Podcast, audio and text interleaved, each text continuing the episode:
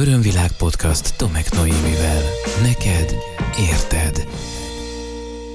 Nagyon sok szeretettel köszöntelek. Te az Örömvilág podcast csatorna 110. epizódját hallgatod.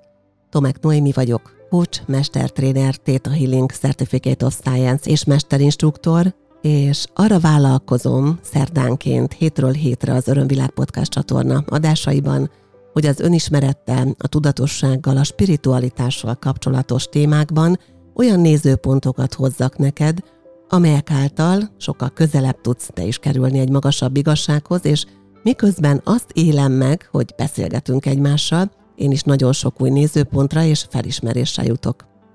Köszönöm szépen, hogy itt vagy velem. Ha tetszenek a témák és tetszenek az adások, kérlek iratkozz fel egy YouTube csatornámra, vagy valamelyik podcast abban az Örömvilág podcast csatornára. Hogyha szeretnél, akkor természetesen továbbra is megírhatod véleményed, a saját felismeréseidet, felteheted kérdéseidet, illetve témát is javasolhatsz nekem a podcast kukacörömvilág.hu e-mail címem. Ebbe az adásba sorrendben, ahogy mondtam a 110 ben az egyik kedvenc témámat hoztam el.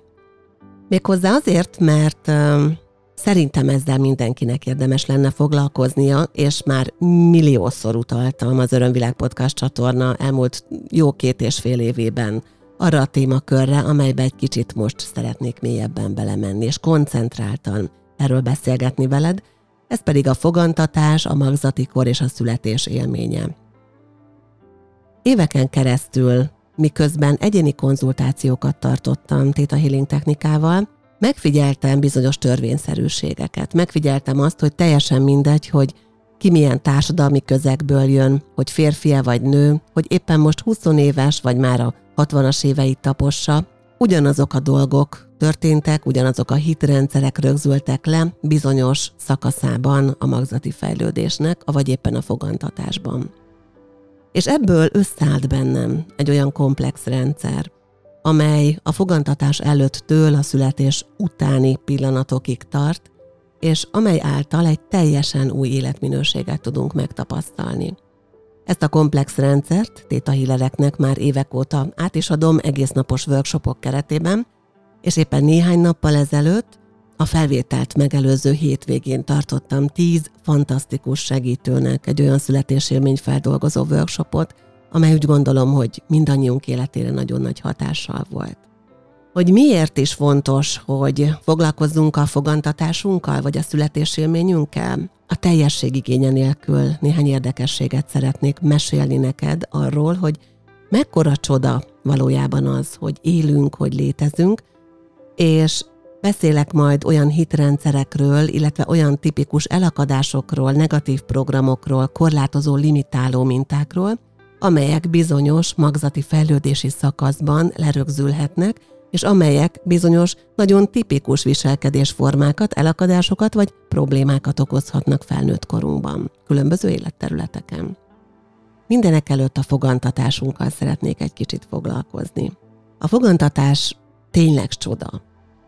Talán nem vagy vele tisztában, de egy emberi lénynek mindösszesen kettőféle olyan sejtje lehet, nemétől függően, amelyben nem 46, hanem 23 kromoszóma van. Ez a petesejt, vagy a hímivarsejt. Ennek a kettőnek az egyesüléséből, magának a fogantatásnak az aktusából, pillanatából történik meg valójában az egyesülésben az egység létrejötte, és ezáltal tud valójában létrejönni az első sejt, ami 46 kromoszómából áll, és aztán ahhoz, hogy egy emberi lény valójában igazán létrejöhessen és megszülethessen, aztán ez körülbelül egy billió további sejtre van szükség. Elképesztő szám, hogyha belegondolsz. És minden egyes sejtünkben ugyanaz az információ ott van, erről már beszéltem korábban, hogy a, az emberi DNS-t körülvevő úgynevezett morfogenetikus mező az, ami elképesztő információtárolási kapacitással rendelkezik, egyszerűen képtelen a tudomány utolérni azt a szintet, amit, a, amit az emberi DNS morfogenetikus mezeje jelenleg képviseletéren. Szóval van a petesejt és van a himivarsejt. Nagyon izgalmas az, hogy a petesejt és a himivarsejt mennyire különbözik egymástól, túl azon, hogy mindegyik ugye 23 kromoszómával rendelkezik. Egy kicsit időzzünk el a petesejtnél. amely egyébként a női emberi testnek a legnagyobb sejtje, tehát ennél nagyobb sejtünk nincs, mint a petesejt nekünk, hölgyeknek, nőknek, és ami az izgalmas, hogy a petesejtünk az valójában az édesanyánkkal egyidős.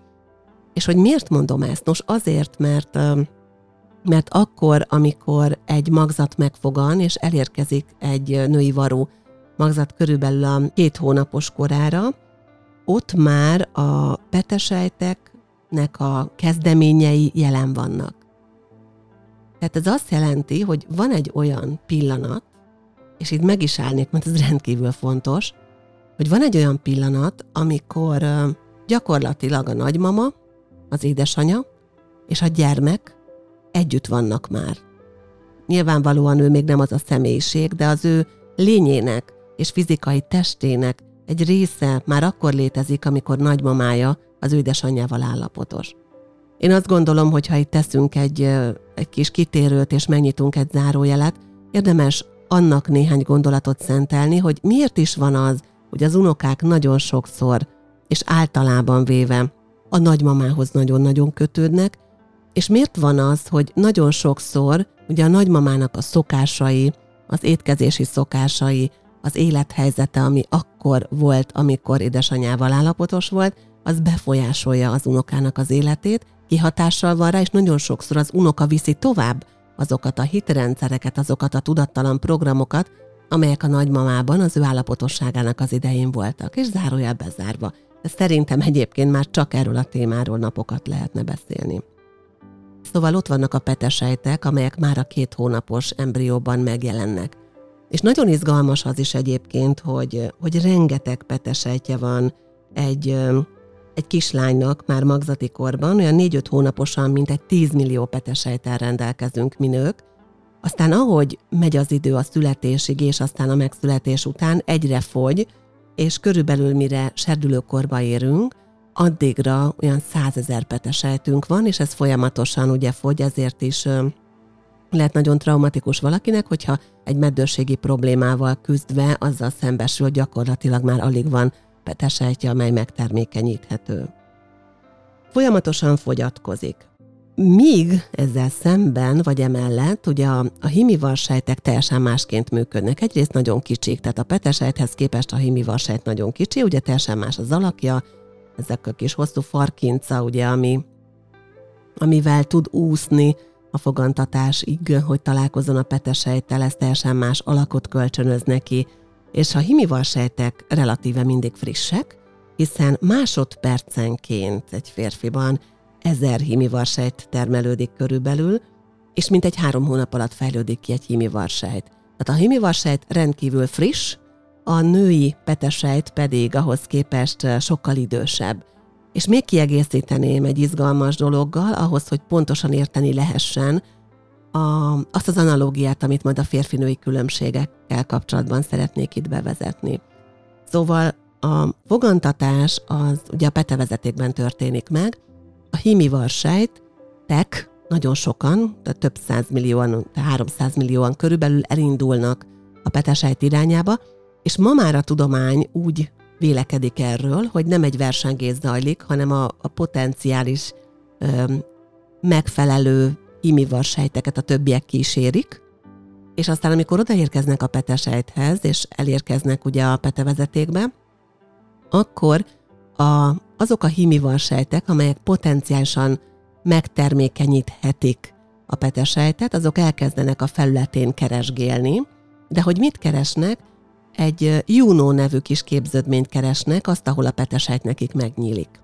És ez nagyon izgalmas, mert nem az van, mit korábban gondoltak, hogy a hímivarsejt gyakorlatilag feltöri a petesejtnek ezt a külső burkát, és betolakodik a, a petesejtbe, és ezáltal megtermékenyíti. Ez egyáltalán nem egy ilyen agresszív cselekedet, hanem az történik, hogy, hogy a petesejt felszínén így tapogatnak a hímivarsejtek, izumónak nevezett fehérjét választanak ki saját magukból, és ezzel az izumóval gyakorlatilag elkezdik keresni a megfelelő helyet, jelzik, hogy itt vannak, és a petesejt a számára legmegfelelőbbnek, amelyet a petesejt választ ki, annak megnyílik, ilyenkor a júnó kinyílik, ugye a himivarsejt ezen a kis résen keresztül be tud menni a petesejtbe, és amint beérkezik a megtermékenyítő himivarsejt, a Juno bezárul, és eltűnik a petesejt felszínéről.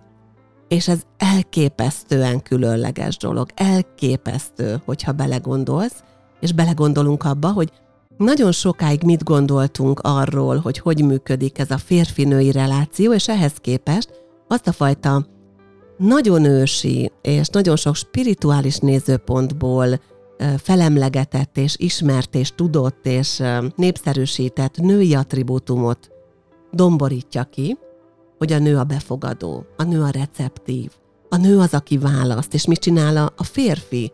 Ugye megmutatja magát, jönnek az udvarlók, a potenciális lehetőségek, megmutatják magukat, kibocsátják azt a fehérjét, ami által meg tudja érezni őket a petesejt, hogy vajon ez neki jó lesz-e. És aztán, ha azt érzi, hogy igen, akkor neki viszont megnyílik, és önmagába fogadja, beengedi. Ez már önmagában egy elképesztő misztérium, hogyha belegondolsz, ugye? Gondoltál már így arra, hogy, hogy te édesanyád és édesapád sejtjeiből hogyan jöttél létre? Hogy ez a férfi és ez a női energia benned hogyan egyesült a fogantatásod pillanatában? Ez elképesztő. És ugye onnantól fogva, hogy bejutott a himival sejt a petesejtbe, onnantól fogva, hogy ez a farkinca rész leszakad, és kibocsátja magát az örökítő anyagot, és a, a női örökítő anyag, az a 23 kromoszóma és a férfi örökítő anyag, az anyai és az apai rész összeolvad, és létrejön az első sejt. Aztán elindul a sejtosztódás, és körülbelül még, ahogy mondtam, nagyjából egy billió, mire valaki emberi lényként létrejöhet és megszülethet. Ez elképesztő. Ez csoda. Ez a biológiai része, bár szerintem ez sem tisztán és szimplán biológia, és egy pici időt most szeretnék szentelni az érzelmi és a spirituális részének a fogantatásnak. Amikor születésélmény feldolgozást csinálunk, azt szoktam kérni a klienseimtől, hogy érezzenek bele abba, hogy milyen érzés a fogantatás pillanata számukra. És nagyon sokan a testetlen létből való átmenetet nehéznek, súlyosnak, kényszernek, olyan rossz érzésnek élik meg, vagy, vagy, vagy egy ilyen félelem, vagy túlzott és stresszes izgalom van rajtuk, amikor erre visszaemlékeznek, és ezt felidézik magukban, akkor nagyon sokakban ilyen energiák mutatkoznak meg, vagy ilyen érzelmek. Nagyon fontos az, hogy ezeket meg tudjuk változtatni ahhoz önmagunkban, hogy igazán jól tudjuk érezni magunkat a bőrünkben. Ugye nagyon érdekes az, hogy érkezünk a fogantatáshoz hitem szerint, és persze ezen megint csak nem kell egyetértened, lehet neked erről más verziód, én azt mondom el, amiben hiszek, és amit, amit tapasztalok a saját életemben klienseim által. Szóval érkezik a testetlen létből a lélek, a szellem, jön bele a tudat, és, és az anyagba formálódik, és ugye találkozik az anyagi síknak, a Healingben ezt harmadik síknak nevezzük, az anyagi síknak a teljesen más rezgésével, ez valóban nehezebbnek, sűrűbbnek tudja érezni, és ezzel egy teljesen más érzelmi állapotba is tud valaki kerülni. Mielőtt a fogantatás megtörténik, ott van az az úgynevezett születési vagy leszületési csatorna, a testetlen lét és a fizikai lét között, ahol az ősök hitrendszerei aktiválódnak. Tehát ahol eldönti a lélek az, hogy jövök egy családba, jövök egyfajta genetikai múltat folytatni, anyai és apai ágon, önmagamban egyesíteni, és talán megoldani, talán felemelni, talán megváltoztatni is, és ehhez vannak olyan hitei, hitrendszerei, programjai, akár pozitívak, akár negatívak az ősöknek, amelyeket úgymond igénybe fogok venni és aktiválni fogok. És ezek ott a fogantatás előtt gyakorlatilag, azt nehéz azt mondani, hogy pillanatokban, hiszen ott még nincs idő, de gyakorlatilag a fogantatás aktusa előtt ezek már aktiválódnak, és amikor a fogantatás megtörténik, és a két örökítő anyag találkozik egymással, akkor létrejön ennek a két szülőnek, az anyának és az apának egy nagyon különleges egyede, amely mindkettejükből nagyon sokat hordoz, de nem mindent. És ugye ők is így voltak a saját szüleikkel, a saját szüleik a saját szüleikkel, és még mehetnénk vissza sok-sok generációra. Rengeteg információ az, ami aktiválódik ebben a pillanatban. De mi történik spirituális szinten? amikor a születés élményünk feldolgozása, áttekintése vagy akár átformálása közben visszatekintünk egy relaxált, egy mély, akár téta arra, hogy milyen is volt az én fogantatásom pillanata és élménye, akkor automatikusan hozzá kapcsolódom a szüleimnek az ottani energiájához, és nem csak ahhoz, ami ott volt, hanem az is feljön bennem, amit én egyébként gondolok, tapasztalok, vagy gondoltam, tapasztaltam a szüleimmel kapcsolatban.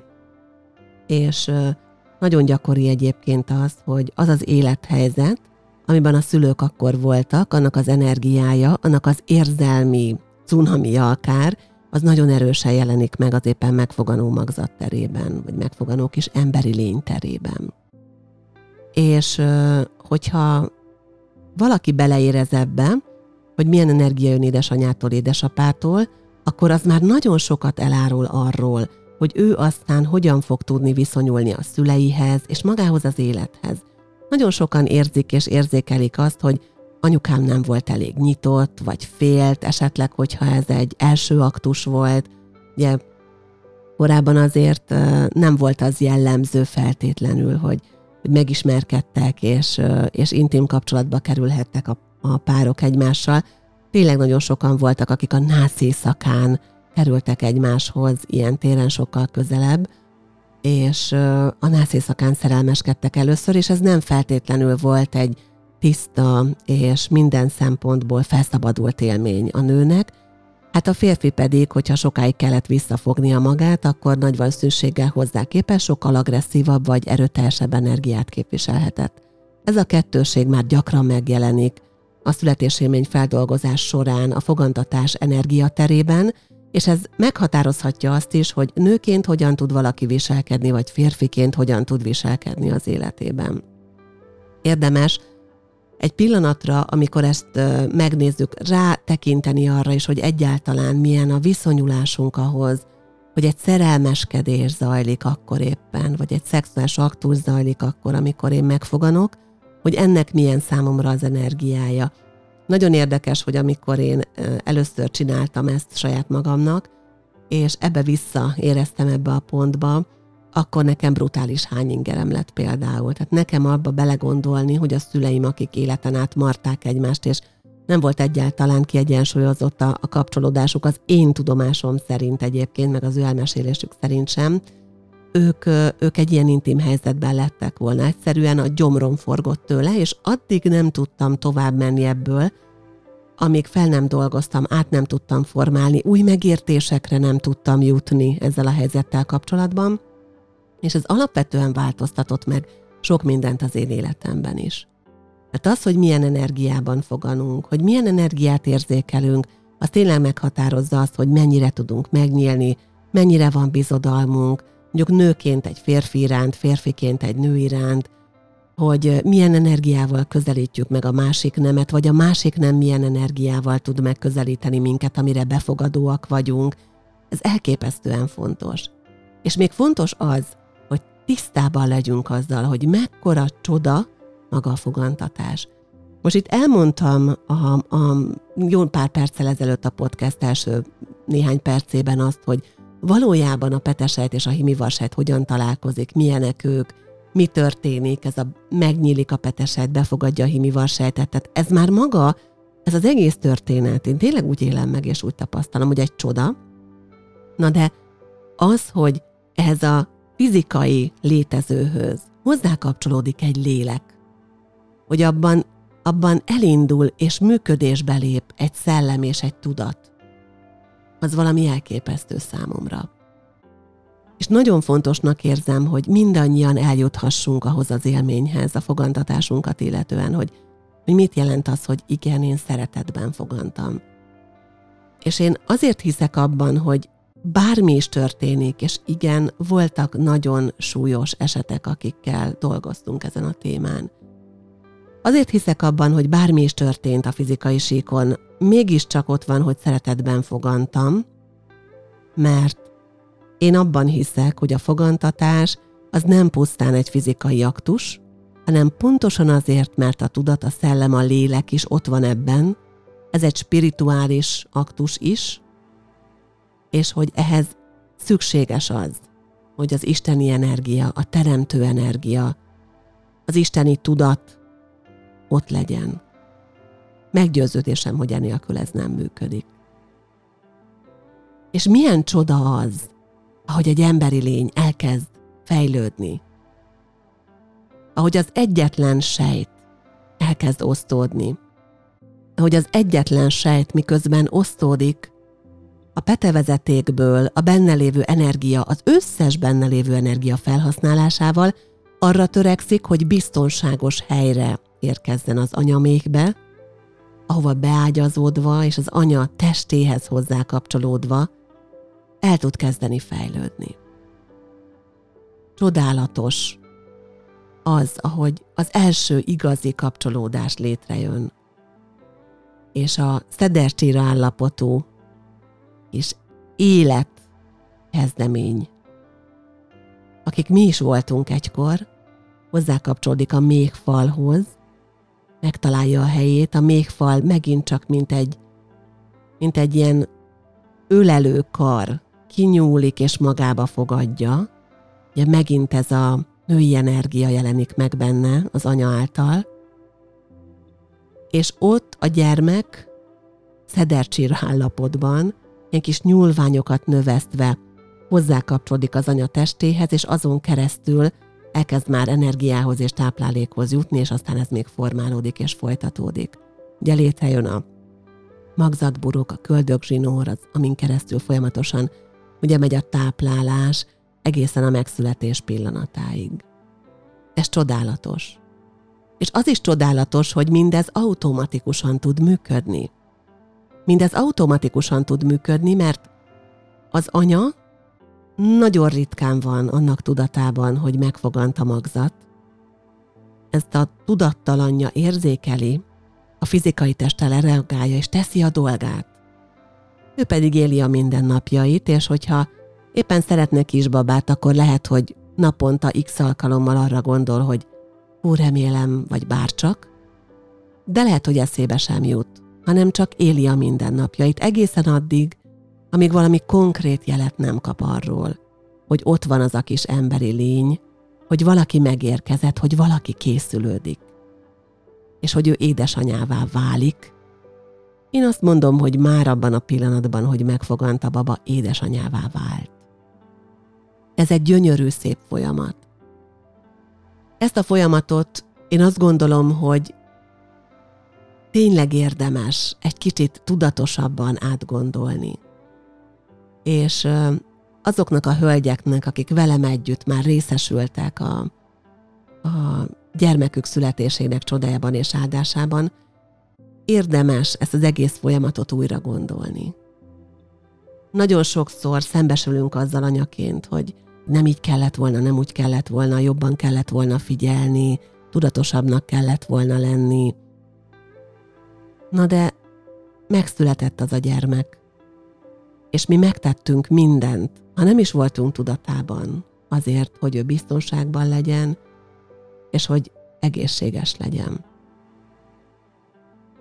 Egyébként ez egy nagyon különleges kapcsolat, ahogy a magzat és édesanyja az állapotosság időszakában egymást támogatják. Az anya teste nem csak táplálja, hanem védi is a magzatot. Elképesztő, hogy egy állapotos édesanya teste mi mindent kibír.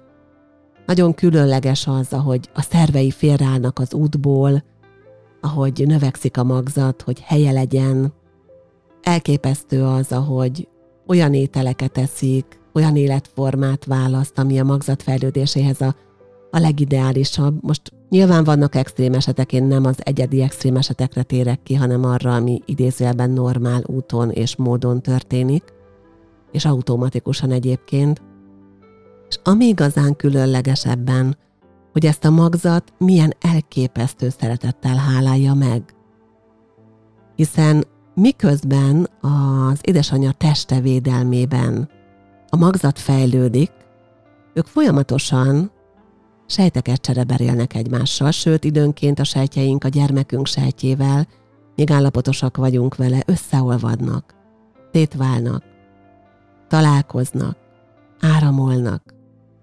Konkrét kutatások bizonyítják azt, hogy egy édesanyja testében a gyermekének, vagy gyermekeinek, tehát a hány van annyinak, és akkor is, hogyha ez egy megszakadt vagy megszakított terhesség volt, a sejtjei még akár közel két évtized múlva is megtalálhatóak. És nem csak a méhben, hanem akár az agyában, vagy a májában, vagy, a, vagy bárhol a testében. És egyébként ez magyarázat is lehet arra némileg, hogy, hogy miért is érezzük anyaként azt, hogy, hogy mi történik a gyermekünkkel. Nyilván van a intuíciónk, működnek a, az érzékeléseink, ezek a, a fizikai túli érzékeléseink, és ezt anyaként sokkal inkább megmerjük engedni magunknak, de itt van ez a tény is, hogy ott vannak a gyermek sejtjei a testünkben. Az én fiam most 20 éves múlt, jó eséllyel még mindig van olyan sejt a testemben, amely belőle van. Meg is érzem, és, és tudom is, hogy, hogy éppen mi van vele. És ezzel biztosan te is így vagy, hogyha édesanyja vagy, akárhány éves is a gyermeked. És a varázslat másik fele, és a csoda másik fele az az, ahogy a magzat támogatja édesanyát. Képzeld el, hogy a magzat sejtjei meg tudják azt tenni, hogyha édesanyának valami komoly fizikai problémája, betegsége van az állapotosság ideje alatt, akkor ők meggyógyítják. Ezek a sejtek meg tudják gyógyítani édesanyát. Számtalan olyan dokumentált eset van, amikor súlyos, krónikus, beteg édesanya gyermeket vállalva, állapotos időszak alatt meggyógyult. Varázslatos, csodálatos és szinte elképzelhetetlen módon meggyógyult. Vannak olyan konkrét dokumentált kutatások, amelyben például bebizonyosodott, hogy szívbeteg édesanya szívét gyógyították meg a magzati sejtek. Oda mennek, ahol van a probléma, anya testében, olyan sejtek kialakulnak, amelyek meg tudják gyógyítani, és meggyógyítják. Ugye milyen csodálatos? Az anya és a gyermek kapcsolata addig, amíg a gyermek édesanyja méhében fejlődik, és azt megelőzőleg, míg odaér, egy különleges varázslatos időszak. Nagyon sok traumát is hordozhat, nagyon sok nehézség is lehet benne. De én azt gondolom, hogy ahhoz, hogy teljesen másként tudjunk önmagunkra, édesanyánkra, vele való viszonyunkra, kapcsolatunkra tekinteni, ahhoz ezeket fontos volt, hogy elmondjam neked. És ahogy nézem, gyakorlatilag annyira belefeledkeztem ebbe a kezdeti időszakba, hogy, hogy az állapotosság több hónapjára sor se került most. Úgyhogy én azt gondolom, hogy ezt a témát folytatni fogom a következő alkalommal, egy hét múlva, hogyha van kedved, akkor majd akkor is tarts velem, és kérlek, de tényleg most nagyon izgatottan várom is a visszajelzésedet, írd meg, hogy neked most ez a néhány információ, amit átadtam, vagy az, hogy beleéreztél egy kicsit ebbe a, a saját élményed tekintetében, mit adott és mit mutatott meg. Nagyon kíváncsi lennék rá, és ha megteszed, hogy billentyűzetet ragadsz, és ezt megírod a podcastkukalcörönvilág.hu e-mail címre, azt hálásan megköszönöm neked. Hát ennyi fért a mai adásba, ebbe a 110-be, akkor a 111-kel folytatva a következő héten majd tovább mesélek a magzati korról. És hogyha szeretnéd te is megtapasztalni az újjászületés élményedet, akkor keresbizalommal egyéni konzultáció keretében erre lehetőség van, ám bár meglehetősen szűk az erre rendelkezésre álló egyéni időkeretem, de vannak olyan nagyszerű segítők is, akik ezt a módszert már megtanulták tőlem, ő hozzájuk is el tudlak irányítani, illetve ha segítő vagy és szeretnéd megtanulni, hogy én hogyan csinálom, akkor keres bizalommal, mert rendszeresen évente egy-két alkalommal tartok ilyen jellegű programot, ami egyébként online is elvégezhető nálam, ez kifejezetten a hílereknek szól. Hálásan köszönöm mai figyelmedet, bízom abban, hogy sikerült olyan információkat, nézőpontokat megismertetnem veled, amely által örömtelibb és boldogabb lesz az életed. A korábbi epizódokért látogass el YouTube csatornámra, megköszönöm, ha ide feliratkozol, honlapomra, www.örömvilág.hu-ra, ahol egyébként programjaimat és kollégáim programjait is megtalálod. Szeretettel ölellek! Ez volt az Örömvilág podcast Tomek Noémivel. Hétről hétre új témák, érdekes nézőpontok a tudatosság útján járóknak. www.örömvilág.hu Témát ajánlanál? Podcastkukac örömvilág.hu